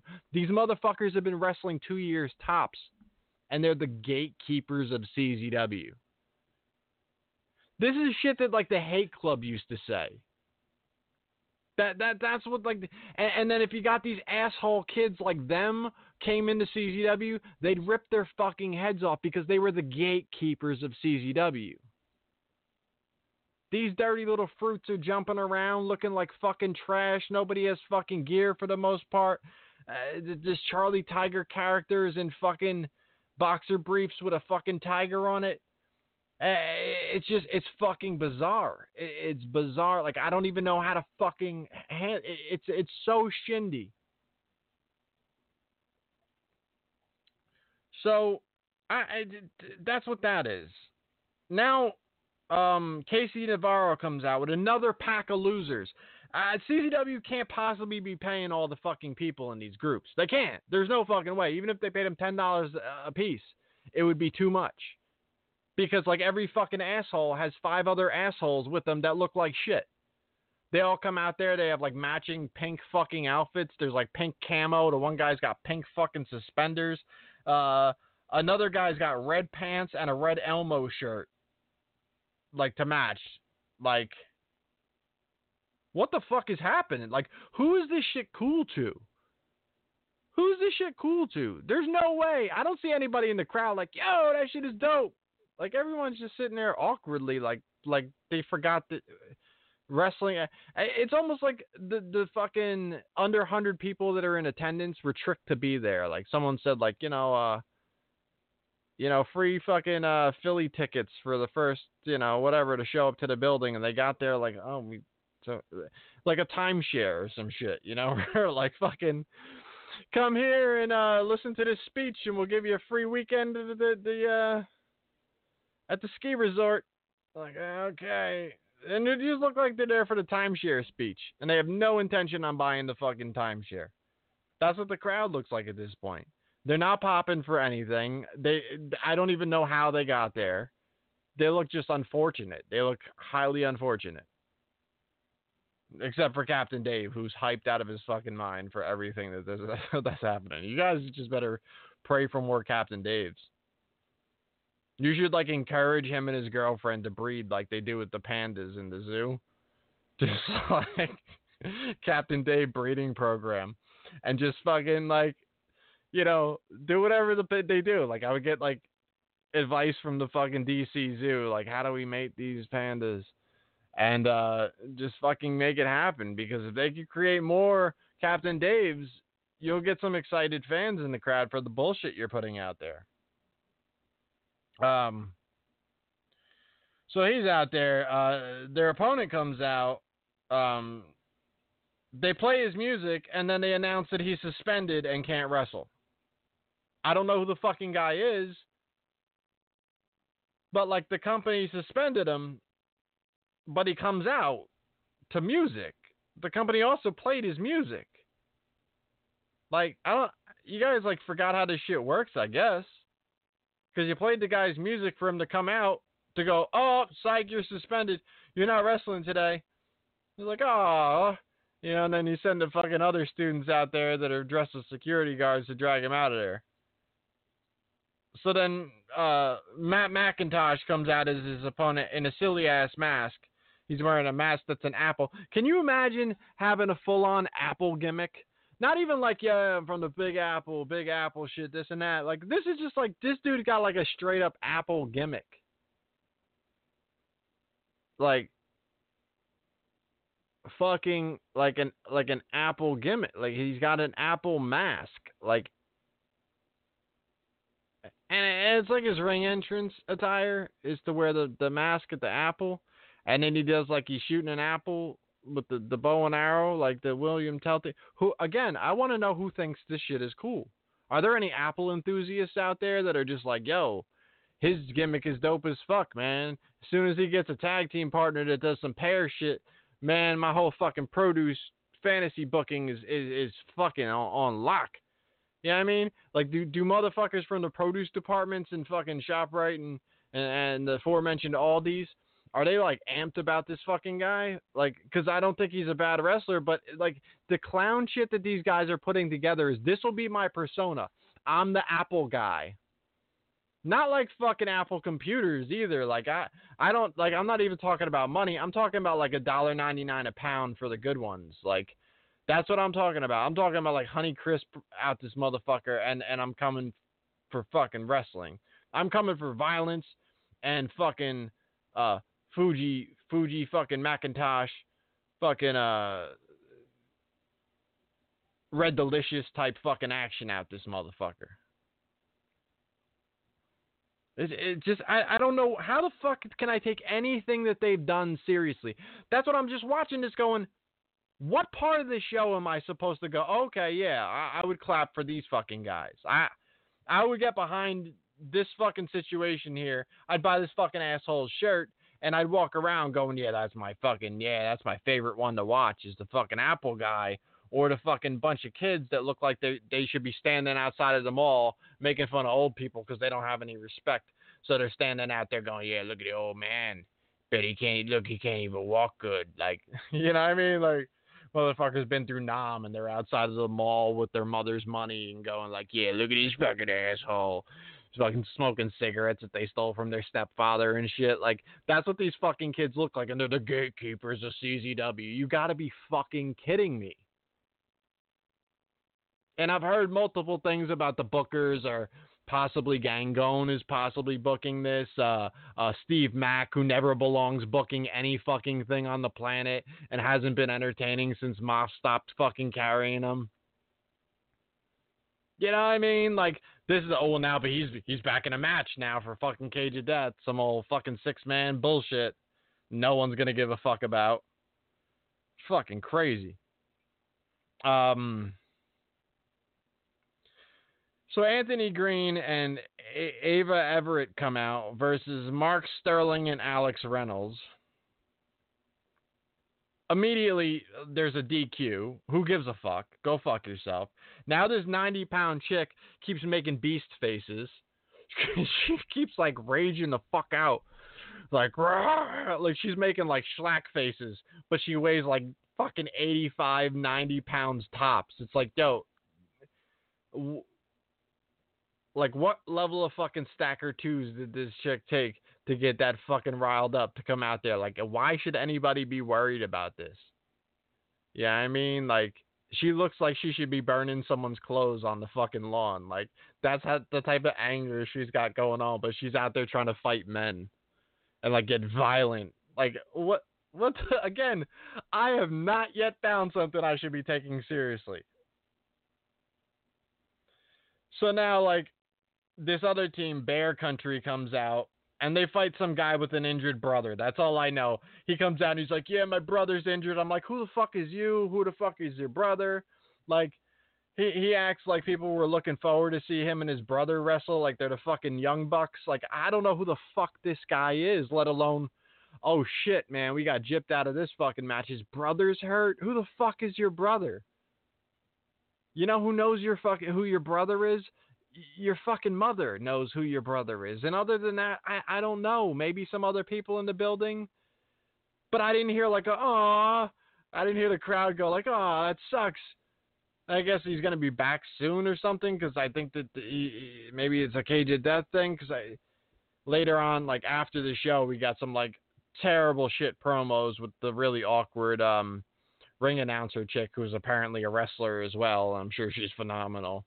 Maybe that's part of the double D destruction that'll come in later on. I, I, at this point, I was hoping for double D destruction to chime in. At least, you know, like I said, if something attractive happened and you were like, oh, well, I, I could take this seriously. Unless she's at least she's actually attractive. Because there's guys that are trying to be tough that aren't actually tough. There's guys that are trying to be cool that aren't actually cool. There's guys that are trying to be athletes that don't look anything like a fucking athlete. Uh, there, there's a 90 pound chick trying to be a bad motherfucker, trying to be Brock Lesnar. So I mean, at least if they fucking put something in there that was supposed to be attractive and was attractive, I'd go like, well, oh, I mean, at least we came near what the fuck we were going for. It's crazy if that's what you're actually hoping for at this point. You're just like grasping at straws. Like, please fucking give me something. Give me something that that I could go like, oh, okay, I see what you're going for there. I don't know what you're going for on any of this. I don't understand.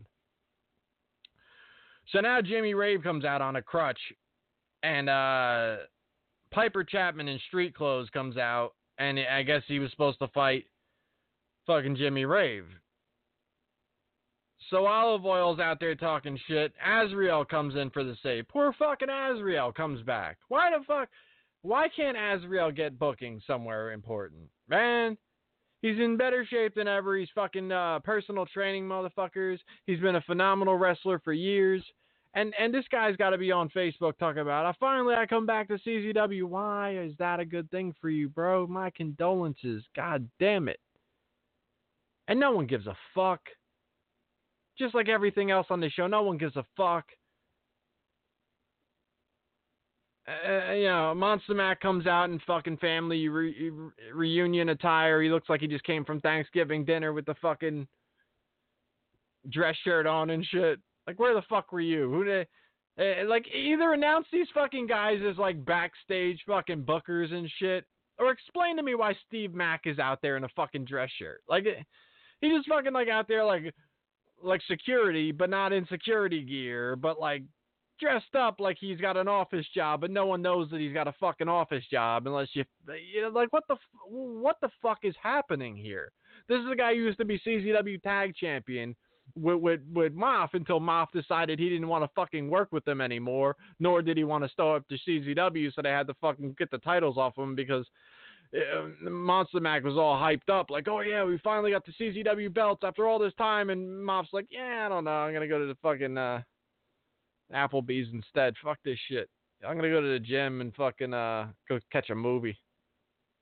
you know, and they had to like swap in fucking tag partners to finally he showed up one more time to drop the belts with him, like the EYFBO, who soon later fucking left for uh, you know greener pastures. Uh, it's it's fucking crazy. So then, um, Chando versus Claxton is supposed to happen, which nobody gave a fuck about. Um, Chando's a terrible fucking wrestler. Uh, he he he was like had had a lifelong dream of being in Tournament of Death. Did absolutely no physical work to keep himself in fucking shape for Tournament of Death. Immediately injured his ribs, and then was like, "Fucking give me another shot, Deej." because he was like, I just want another shot. So he, he cut a promo where he was like begging him. You could see like this overweight chick's reflection taping the whole promo in the computer screen. There's like the fucking like the dates of like when the CCW shows taped to the fucking door. like, and he's just like, come on, dude. Like, come on, dude. What the fuck, dude? You know, and finally he's like, you want it? Fucking fine. I don't even care about this company. Like, it just showed like a lack of effort on all fucking ends. You see the fucking reflection of the chick who's clearly showing no effort in their fucking computer screen. The, the fucking guy cutting the promo no one gives a fuck about is is putting no effort into his his his look, his fucking uh, work ethic, nothing. He's just his whole pitch is I'm willing to do crazy shit because I always love CZW and I used to be on the message board talking about it and now I work for Tremont for fucking peanuts. And like, yeah, I, I would die to be in CZW because why the fuck not? You know, that's his fucking gimmick. So I should I should really care. And Connor Claxton is another guy who had a lot of fucking promise and is also built like a fucking toddler, a built like a fat toddler who's like just fucking happy to see fruit snacks. You know what I mean? Just like jogging to the fucking counter because he saw the snack drawer opening. Like th- this is the type. Of, and again, a guy who could fucking go, a guy who could be a legit bad motherfucker, but it's just showing no fucking effort. Just, just, just don't give a fuck about anything. I'm just gonna show up looking like shit with the sides of my fucking tank top cut off and just doing like a gun thing, doing like kind of like a maybe like a bullet club, but not really. Like I got sunglasses. I do like a sideways gun point thing, so I'm not like a bullet club guy, but but I still like guns. You know, and it's fucking crazy. Um, so that was supposed to be those two, and immediately, just kidding. John Silver comes in and just starts wrestling for uh, Chando instead and just starts attacking Connor and hitting him with light tubes and all that shit and jobs him out, fucking beats the shit out of him. And then uh Chando just goes like, right, I probably wasn't gonna win this anyway, and he goes and gets the pin and he's like, oh, I gotta win. Now he's happy that he got a win in the company, even though he clearly didn't wrestle, and it's like the whole shit. No one gives a fuck about a single portion of this. Um, AR Fox versus Gacy. Okay, this is this is a match that you know uh, at least had two talented wrestlers in it at the same time. So that's a first in this show. And, you know, they did a good job. But again, what's the build? Who gives a fuck? Gacy's doing the I, I I'm putting something on the world title. Uh, that's brand new, fresh shit. RSP's got the fucking spray paint on the GCW belt. Uh, you know, there's the, I think the Fiend's got like a mask on his belt. Uh, I mean, they they're doing enough of this shit that it, it's it's nothing. It's nothing original, and uh, yeah. So AR Fox comes out with his beard and he fucking wrestles uh, Gacy and and yeah, all right, well, there it is. Gacy wins. Gangone Tremont. the match gets started. This is a death match type deal. The match gets started. Tremont gets bust open, and Emil Jay immediately explains that it takes just about nothing to make Tremont bleed with the way his scar tissue is on his forehead. So you could pretty much, like a, a light breeze, would make him bleed. So we just completely devalued the violence that happened. Not, oh my God, he's bleeding. Eh, yeah, he did that shit eating cereal this morning too, you know? I mean, uh sometimes that little fucking uh loofah thing that he uses in the shower is enough to scratch him open. He'll get out of the shower and he's got to take another shower because now he's bleeding all over the place. So, you know, rough times. One time he missed brushing his teeth, fucking scraped his forehead with the toothbrush, bleeding the same way. No different. You know what I mean? He put on a hat the other day, pulled the hat off, he was bleeding, you know? shit shit happens. I mean, sometimes it's just uh, just the way things go. It's not it's not from violence though, guys. It's not nothing extreme here. Like it's this isn't. Uh, don't take it personal because he's bleeding. He bleeds for nothing. So this fucking horrible dickhead announcer just shit on what they're doing to start the match between the wrestlers, the the the the commentary, the bookers, none of this deathmatch stuff has a meaning anymore. It's completely overdone. It's undersold, and it's just too pedestrian at this point. And that that's the problem with this shit, man. Is that you know deathmatch tournaments used to be the place where violence for the sake of violence was where it was done, and now it's just every fucking thing. So now.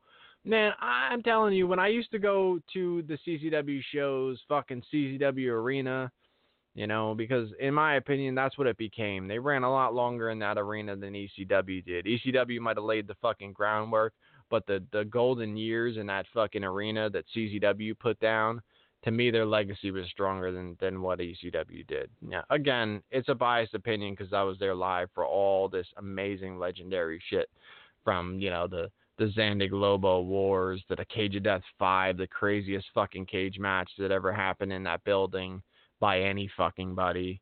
Um, you know, the the wife beater Zandig fucking retirement match, the the um the launch of the fucking Canadian guys, uh, you know, El Generico and and Kevin Steen and all those guys hitting the fucking states.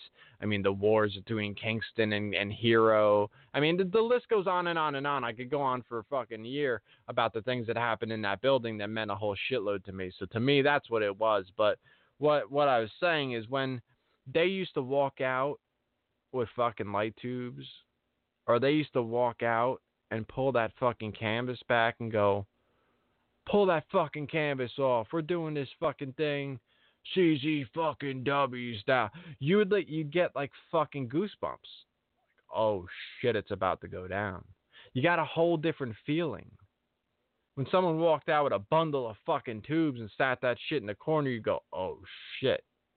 It's so pedestrian now. Everybody, you know, again, when Jun Kasai first fucking smashed a light tube on his head and ran it across his fucking chest, you're like, this fucking guy's crazy. Now everybody wants to be Jun Kasai because Jun Kasai is the fucking god of, of deathmatch wrestling. So now everyone's doing like, look, I could take all this shit like without it even hurting. Now everybody's just ruining it. You know, there was a way to sell a weapon as if it was the worst thing in the fucking world. I don't want any part of that. You'd see the scars all over this fucking guy, and clearly he's gonna land in the shit because it happened last time.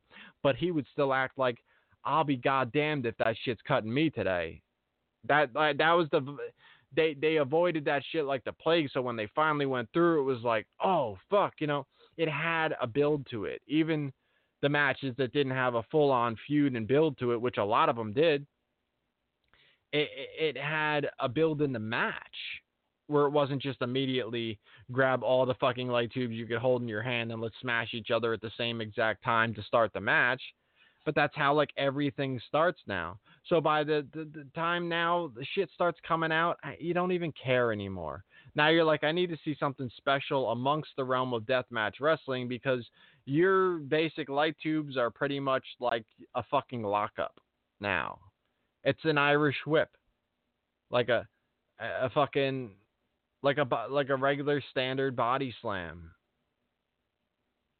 You know that first bump you take into whatever kind of bullshit in the corner, uh, which is a very overdone spot. But I mean, I know that's that's an easier way to take some of this shit.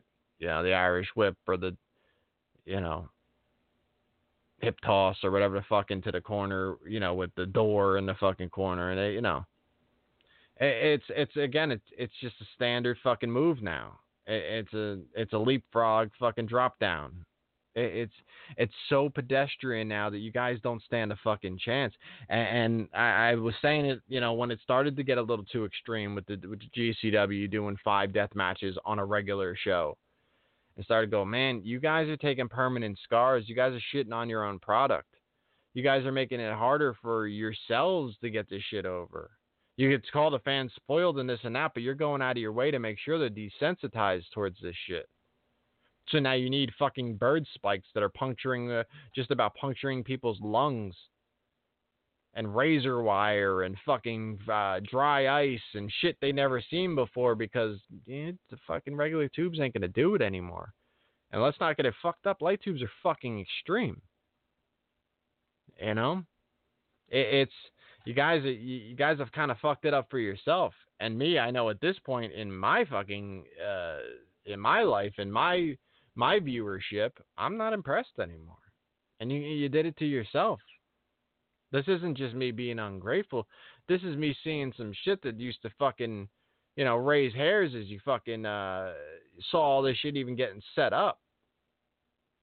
And then it got so overdone and so just just killed. I mean, it just got fucking killed. And uh, like I, I said a million times, violence for the sake of violence is not a good thing. It's a cop out.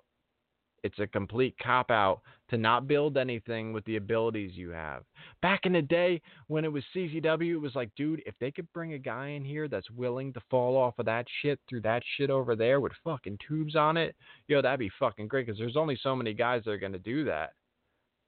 And then you'll hear, oh, they're bringing this guy in. You'd be like, is he any good or is he just like one of these guys that'll fall through something or hack and slash kind of guy or whatever? You go, oh, no, no, this guy could actually wrestle there's so many of that now, but now they're just using it at such an excess that you you lose the value of the actual danger. The danger's not there anymore. It, it is in reality. All of that shit is still cutting. All of that shit is still hurting, but the fans aren't fucking impressed anymore. And it's a fucking shame. But that's where we're at now. So, I mean, you can't go on and on about cutting a promo, I'm going to fucking kill you and this and that. You better bring some shit we never fucking seen before. Because that's, you've pushed it to that. You know, they did the same shit with porn, man. Started out used to be just two people fucking. Everybody was down with that. Okay, good. Now motherfuckers got to like strangle a bitch and spit in her mouth and fucking hang her upside down and call her sister on the phone while they're banging. Yeah, you know I mean, like FaceTime their mother and shit while they're you know, and it's like that's the type of shit I'm into. I, that's the only category I'll click on, and none of it does anything for me anymore. You keep ramping it up. You know, motherfuckers have have have increased their tolerance. You know, so I I guess that's that's where you're at now. So this match ends And after a while, they did a DJ's wife angle where she turned on him and made out with fucking Anthony Gangone. So DJ's legitimately cuckolding now in front of less than 100 people. And that's the thing, like, you guys, like, you gotta understand that there's a time and place for some of this shit, and a big giant fucking angle in front of a thousand people that make might make some of that crowd want to come back. Because when you get that big giant house and you pull the trigger on a big ass angle and people go, "Oh shit, that's his wife." oh, oh they weren't really attending all the big shows before or all the regular shows before. So now they you know their friend dragged them to this shit and they see some real interesting shit and they're like, yo, does that happen all the time? No, dude, that is oh shit, that's his wife. Suddenly, oh man, maybe, maybe that brings people back. You're doing that shit in front of a hundred people, hoping this shit spreads enough word for them to show up to your big show. That's so fucking asinine. And, and the same same level of asinine and and a waste is is where the main event goes, and I'll get back to that. But now, so that happens. Um, they make out. Crowd barely gives a fuck, and dude just kissed your fucking wife on on some real shit. Now to our backstage reporter with a dead mic. They're gonna set up for the main event or whatever. That's Ernie. So like he's just co-hosting the show right now because you know he just wants to. You know, he gets to the point where he wants to leave my room, but I got to switch him and the dog because he'll fight the dog otherwise. Um, so to switch him out of my room, I got to switch him and the dog and Leo and the dog because Leo would also fight the dog. They can't be in the same room. So um, there's like a shift I have to do at a certain point. Ernie's reached like a certain like limit of tolerance where when when he decides like I don't want to I don't want to hang in here anymore, um, then he starts trying to open the door. That's his new thing. He locked the door the other day because he stands on the doorknob. He's got like his, his back end on the litter box, standing on his hind legs, and then he's like posting up on the door and, and moving around. And he, sometimes he hangs off the robe on the back of the door, and then um, like sometimes his feet will turn the fucking little lock mechanism there. and uh, yeah, so that's what he's doing right now. So if you hear him, yeah, he's he's co-hosting. Um, he didn't like the show either. Um, so um, now on to our backstage reporter. The mic is dead. She's trying to talk. The mic is fucking dead. He's got she's got the Bear Country guys standing there with her. Doesn't matter because they can't talk. So now they go off of her and they start playing like random promos and shit. They they make excuses. They're like, oh yeah, I don't know, yeah, the mic and yeah, and then uh, they fucking come back to her after they run a clip she's super fucking excited. She's like way more excited than she was the first time, and it's still dead. so you get a couple more seconds of that. Now they go off her again. They start doing more things. Now fucking try number three. She's finally on a live mic. Now she intros CEO uh, Cage of Death, and she starts fucking talking to like introing Bear Country, who's now not standing next to her, but they were standing next to her the fucking first time already. So like they like they're like this big dominant badass team but they're like walking away, like I guess you're not ready to talk to me, and and we'll come back later. So then they fucking come back later. Now the fucking mic is live, and uh, now now they're fucking standing there, and uh, it's just fucking so awkward. So now now now uh, she was standing with them on take one. They went away, came back for take three like a minute later, and uh, now she's ready. Um, and and, it, this is just like a parade of shit promos with a backstage reporter chick who just is making some of the weirdest fucking facial expressions through the whole fucking thing and trying to like overact. The whole thing is fucking bizarre and uncomfortable. So then Anthony Green comes in with his his girl that has enormous nostrils because she's still trying to be Brock Lesnar, and it's just fucking, it's so comical. Like you know, I'd hate for something to be really wrong with this girl's life and her to be this angry and have me be this fucking entertained by by her anger because I can't take it seriously. She's fucking furious and I'm like, "Oh, like what what's her problem?" You know?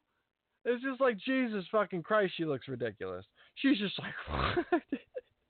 the look on her face is fucking crazy. I'm gonna have to get a screenshot of that so I can keep sending it to people. Like, as a response to like text. Um, so now, uh, more promos come up, and they keep blowing up the mic with screaming. Like everybody will just scream into the mic, and then it like blows out the fucking mic volume. It's overmodulated. I think that's the term for it. It's just fucking crazy. And now Gacy, uh, Gacy versus question marks, uh, because now DJ's back there and he's like, yeah, you want to fucking fight me? And then Maven's like, yeah, you want the fucking company, DJ? So suddenly, like, DJ lost control of the company and Maven's saying, like, I'm your boss and DJ isn't even debating that. And he's like, all right, whatever then. And uh, he's mad because, you know, they're fucking with his wife. And then he's like, yeah, yeah, you want to, yeah? Like, that's his big anger. Like the, the little ninety pound chick has a lot more anger, and no one made out with her wife. You know what I mean? Like it, it's fucking insane how mad she is. You'd swear she's the one that you know had had the cuckold situation, but no, it's DJ, and he's not nearly as mad. So then, uh, and he's like easily held back by whoever, and uh, he's just like, yeah, like uh, fucking, no, I'll fight you uh, cage of death, and then uh, Maven's like, oh, I'm not gonna fight, and I got someone for you, and then Gacy turns around. Like Gacy was like just out of camera with his back turned, so he does a little like little spin move into the, like a little pivot, like he's in the he's in the he's in the paint. So he's posted up and he just does a little pivot move. Hey DJ, you want this? You want the title with the where I wrote unwanted and taped it to the belt with with craft paper? You know, when I I did arts and crafts at home and I made it unwanted belt, like because well, no one realistically does want the fucking belt, so it's it's pretty ironic that that's the angle they're going. But um, no one wanted this promo either. It's also unwanted. The this entire show is unwanted. So um, then he's like, yeah, fuck you, DJ. And, and the thing is, is like, yo, like this guy, the heel guy, made out with his wife. DJ got jumped. All this. So does DJ think he's going to be the face at the end of this? Because that's impossible. No one's getting behind fucking DJ. You're hoping those 100 people in the fucking crowd are going to get behind you? You you got to be fucking high. Like I, I can't even imagine. Like you should just do start doing the RVD gimmick and just be like, "Hey man, fucking high. I think I'm I'm a good face, man." Because you would have to be high in order to believe that like, yeah, like motherfuckers are to like you now. They've never ever liked you. Not a day in your life. Uh, no one's ever liked you.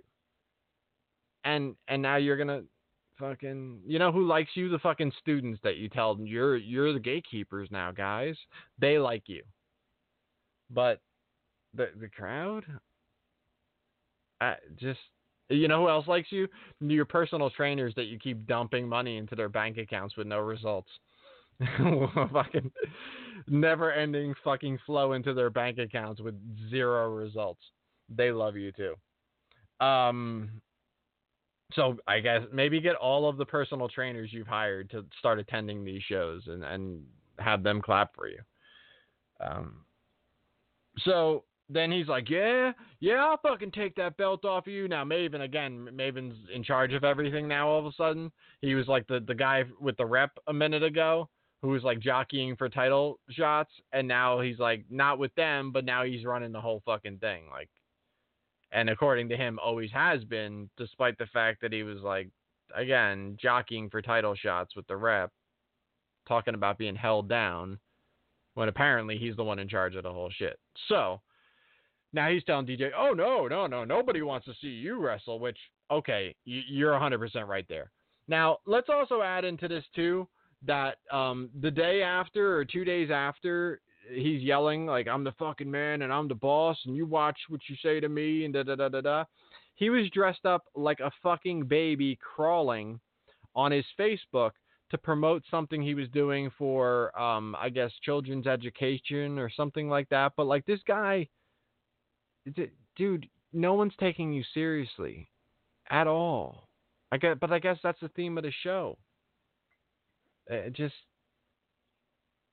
um so anyway, uh, they're like, "Oh no, you're not gonna fight me. You're gonna find someone else." And DJ's like, "Oh yeah, I'll fucking find someone." So my my opinion, this is gonna be Masada because every once a year he pretends like Masada likes him, and that's his actual boy, and then he hires Masada as his friend to come in and fight his battle. So it'll probably be Masada Gacy for the belt at Cage of Death, if I had to guess. But I think it's for like control of the company slash the belt. I, I don't fucking know. Who gives a fuck? Main event. Jimmy fucking Lloyd. And I'm not saying that in a way where people chant Jimmy fucking Lloyd. I mean, Jimmy Lloyd, uh, he he is such a fucking strange looking character. And again, not a cool dude. Nothing about Jimmy Lloyd is cool. When he says fuck on mic, it sounds crazy. It sounds like like his parents shouldn't know that he's saying that. You know, like like when a when a a teenage kid yells, "Hey, fuck you, Mister!" at like an adult, and you're like, "This fucking kid has no manners." That's the feeling you get when Jimmy Lloyd starts yelling curses. You know what I mean? Like, there's just nothing cool about Jimmy Lloyd. When they say he's like a different boy, it, it's different, like different from anything I'd ever hang out with in my life. That's that's the different because he's just a weird fucking dude. Like he's just a weird fucking kid. So he's up against um, Brandon Kirk's wife. So like Jimmy Lloyd's the Brandon Kirk's wife beater. That's that's the big night of infamy moment. Now here's the fucking thing, man. No rope barbed wire, no canvas, da da da da da. He's fighting Brandon Kirk at Cage of Death next month in the Cage of Death. That's already decided. There is zero reason in the world for him to be fighting his wife two weeks before. They've already announced that he's fighting him. What what is this? Why is he fighting his wife? Like what kind of punishment is this where she's like, I'm gonna fight the guy. And then when I don't fucking beat him, he's gonna fight the guy. What? Let me tell you something. This Kasey, I think Kasey Catal is her name. I think that's her name. And I apologize if I'm wrong because I don't know who the fuck she is before this match, other than Brandon Kirk's wife. Never seen her wrestle, never anything. She stepped up big fucking time, took major bumps all over the place for fucking nothing. For fucking nothing. She took a bump into the ropes that exploded. That was the best exploding spot CZW has ever done in the history of CZW. Every time they've tried an exploding spot, it fucking went off early or blew up before they even touched it or or just was mistimed. Even the shit they did with the um the trampoline last year was like when the, you watch the slow motion shit, the the explosions went off before they hit it, so it looked like fireworks going in. It just it added to the effect, but it definitely wasn't like on impact where it looked like the guy blew up. It looked like the outer rims of the thing blew up before they went into it, and it, it served no purpose. But she took a fucking like crazy fucking bump into the fucking ropes that blew up that looked just fucking phenomenal. Fucking phenomenal. Now, like she took a bump to the fucking outside wire. Insane. Insane, crazy fucking bump for fucking nothing. Absolutely fucking nothing. This, you know what she should have fucking done? She should have did every one of those fucking bumps in the cage of death. Because number one, you'd have more than a 100 people in the crowd, hopefully. Number two, on the big fucking stage, she goes out there she unexpectedly takes a bunch of huge fucking bumps when she's never been that person before. And she's taken these enormous bumps in the cage of death. And when people come away from the cage of death and go, yeah, Jimmy Lloyd, Brandon Kirk, yeah, they did some crazy shit, but yo, did you see fucking Kasey Catal in the fucking cage? Jesus Christ, that girl took some serious fucking bumps. And maybe she will, but again, now we're shitting on the violence we just saw. Because if she takes a bunch of bumps in Cage of Death on top of two weeks before taking these murderous bumps into the wire, then now we're looking like that shit doesn't really hurt. It doesn't really affect somebody in that way. Because, like, all of a sudden now she's like Masada with tits out there, and uh, you never knew her to be that before. She wasn't like Christina Von Eerie who was running around tearing it up. She's not LuFisto. She's not Mickey Knuckles. She's Brandon Kirk's wife who's suddenly taking insane barbed wire, exploding fucking bumps all over the place, and people are going, "What the fuck? Jesus Christ!" You know, on on a no stage, no stage at all. Two weeks before the big stage, you got a hundred fucking people in attendance. Congratulations, you made this girl kill herself for fucking nothing. And I'm not saying you made her like you know held a gunpoint or anything like that, but this is what you guys fucking put together. For what? What what the fuck was that for? So look, I got six minutes before this fucking thing cuts me off. That's my summary of the fucking CZW show. I want to give my quick fucking plugs. Um, check out my homies over there at the Wrestling Soup. Joe Numbers, Anthony Missionary Thomas, John Draper doing their fucking thing. These guys are going to be part of the collective wrestling WrestleMania weekend. They they're on like the fucking bill, you know, they're on the the the the lineup like, yo, this show, this show, Wrestling fucking Soup, 10 year anniversary. I think it's 10 year anniversary, something like that. Fucking killing it. I mean, that, that that's phenomenal. That that's awesome shit.